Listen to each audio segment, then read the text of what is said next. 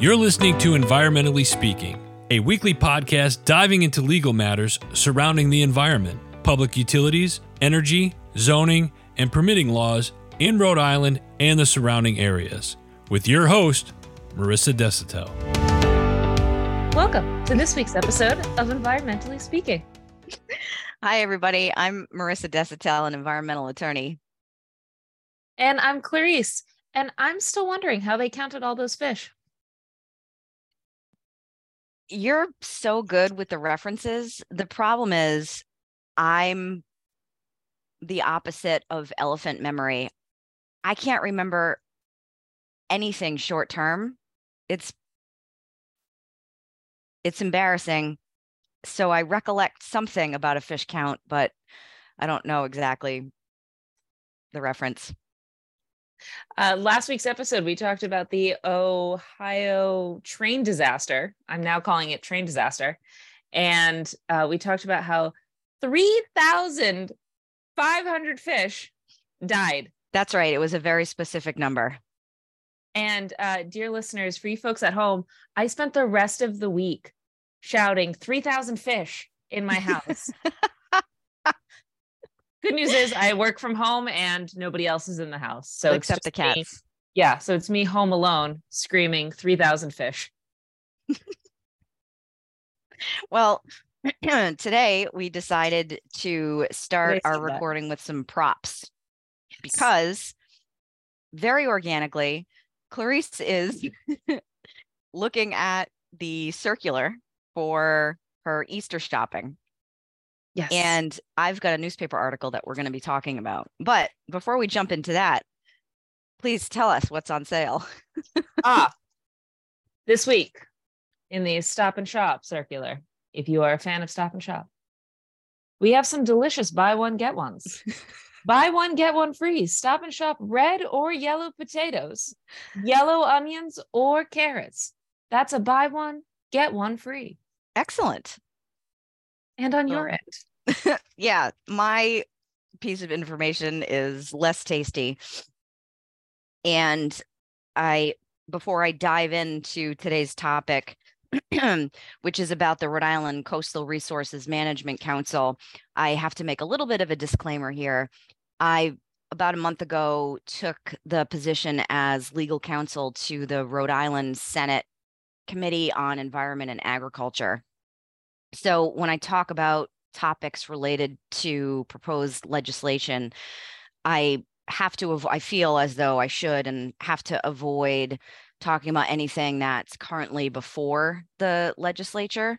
However, today's topic is while in front of the state legisl- legislature currently has also become an issue of more public consumption because of articles like the one I'm going to refer to about what the state legislature proposes to do in terms of the Rhode Island CRMC, the Coastal Resources Management Council.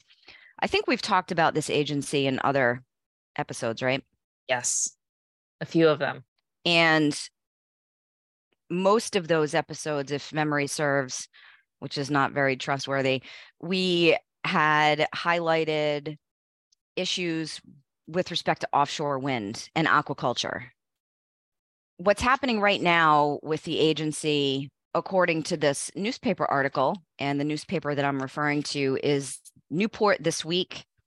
The version of the newspaper that I'm looking at um, is dated Thursday, March 30. So it's yesterday's paper, according to the Rolling Stones. Who wants it? But today I do. Um, the particular article that I'm referring to is on page six. It's called CRMC decision is, quote, slap in face to legislature. It's written or authored by Deborah Ruggiero, who is the chair of something called the CRMC Study Commission. Any questions so far? I'm going to hold them. Keep going. All right. The article is not very long. Again, it's in the Newport this week. I think it was also published.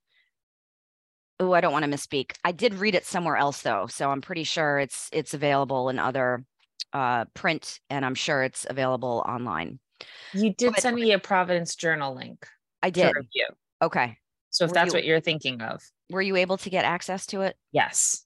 And we'll put that in the show notes for, Okay. for you folks to read. I wonder if I can also find the Newport this week. Um, this is an excellent newspaper. I read it every time it comes out. It's got a lot of good local news and then obviously some more uh, statewide issues. But basically, the article talks about this um, study commission that was put together last year. And the purpose of the commission was to take a look at what was happening within the agency um, and uh, more specifically, the council itself. The CRMC is a weird agency. It doesn't operate and it's not set up the way that other state agencies are. The CRMC has a staff and an executive director who are, in my experience, wonderful, intelligent,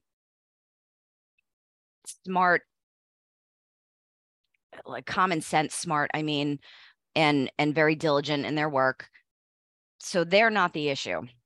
The issue is the council c-o-u-n-c-i-l um the council is made up of folks who are appointed by the governor.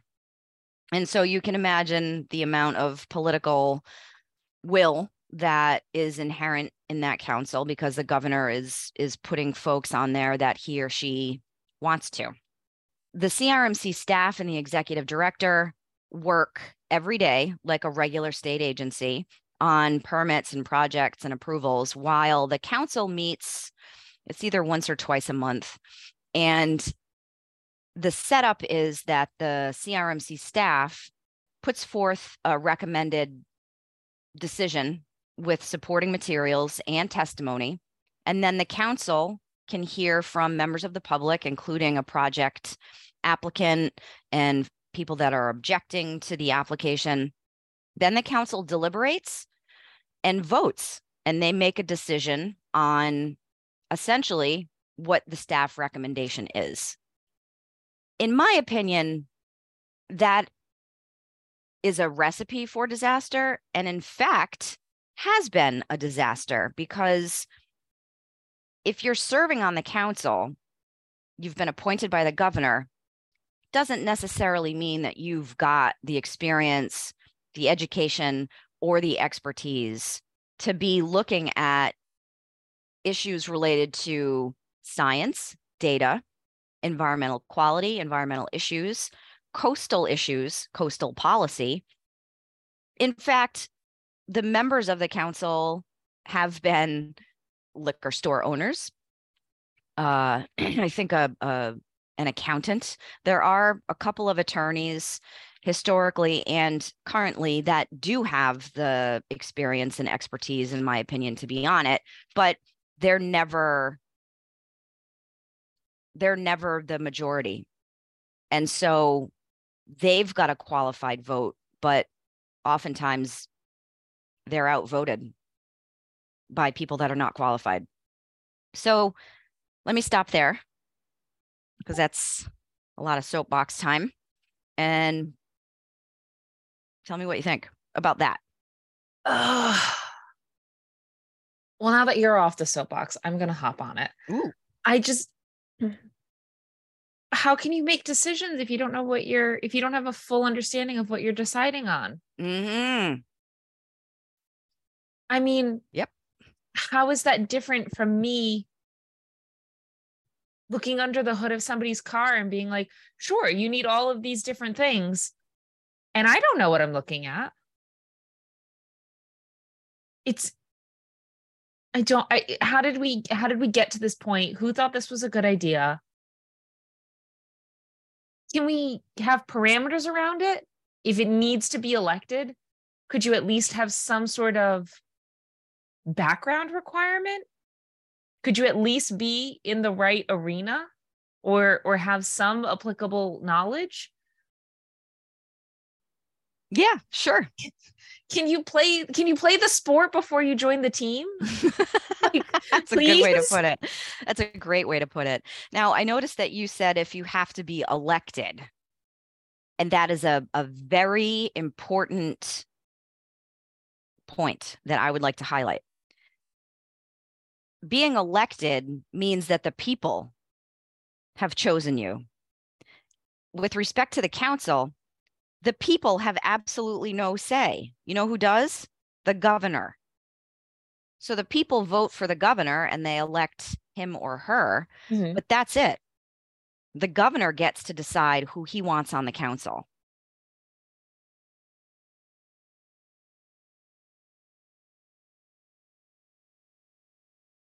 Oh You didn't know that. no. Yeah.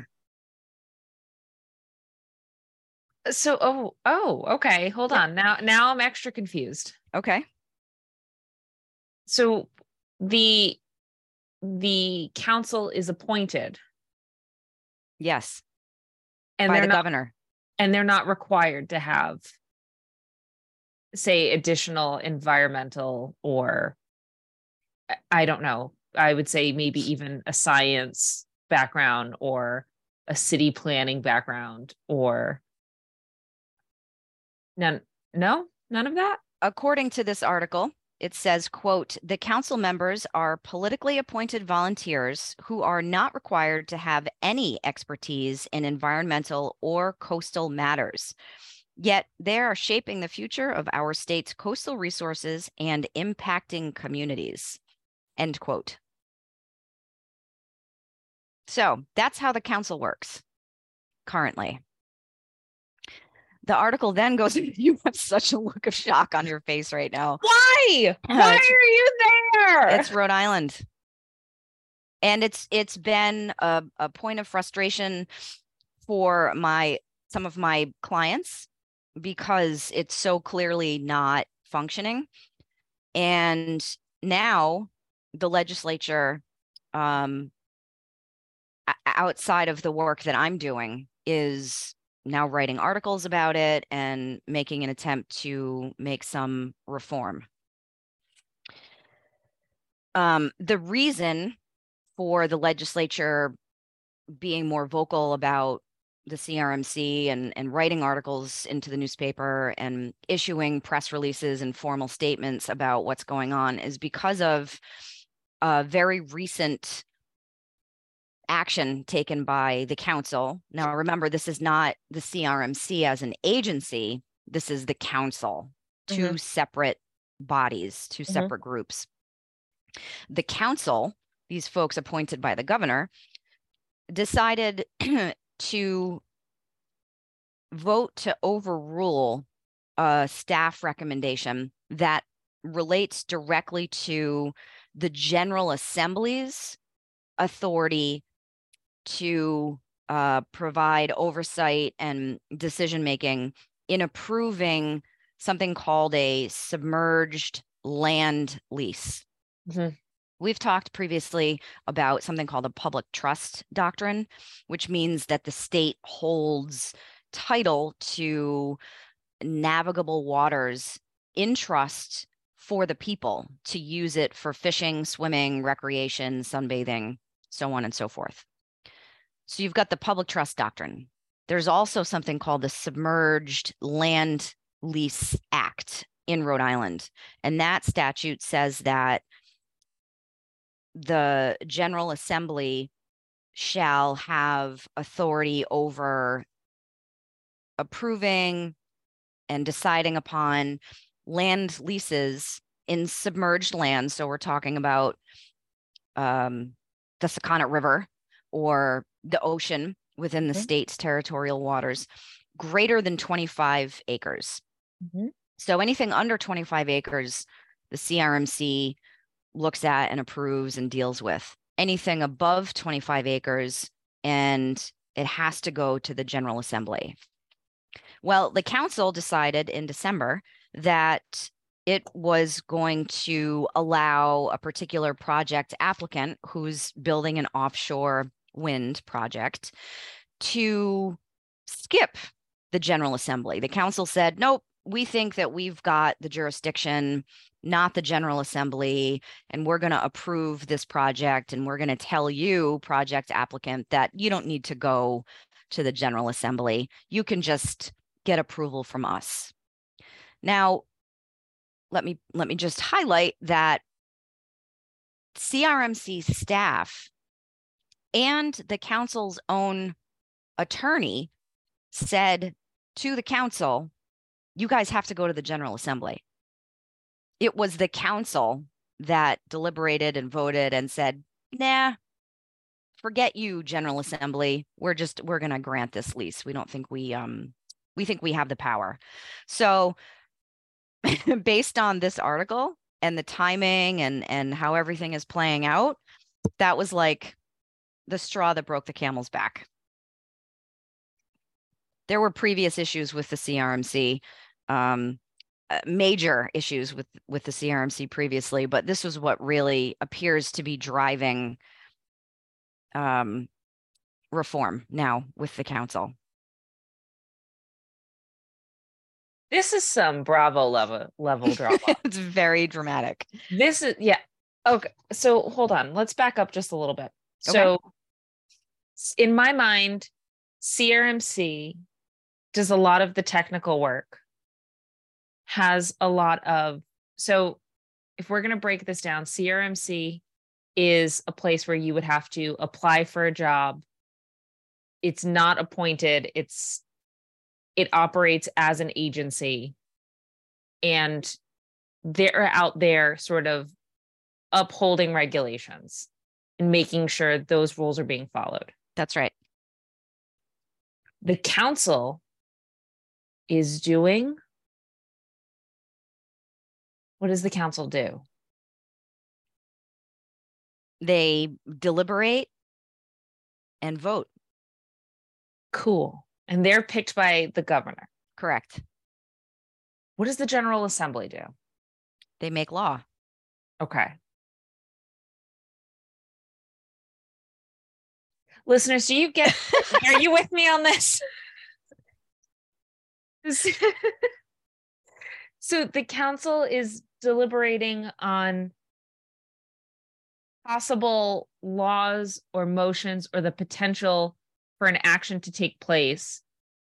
And if any time there's the option that something is going to get put into motion, it has to get passed through the General Assembly, who checks to see whether or not they approve this is within bounds. And they just said, nah, we're going to skip you. Sort of. The nah, we're going to skip you part. Yes, that part that part is Okay. accurate. The council does not make law. It deliberates and votes upon specific project Okay. applications. So for I use the offshore wind example.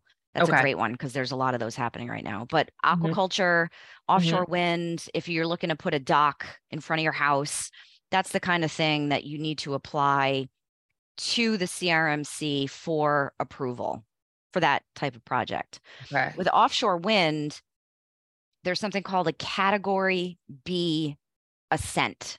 It's a state process, it's a state application.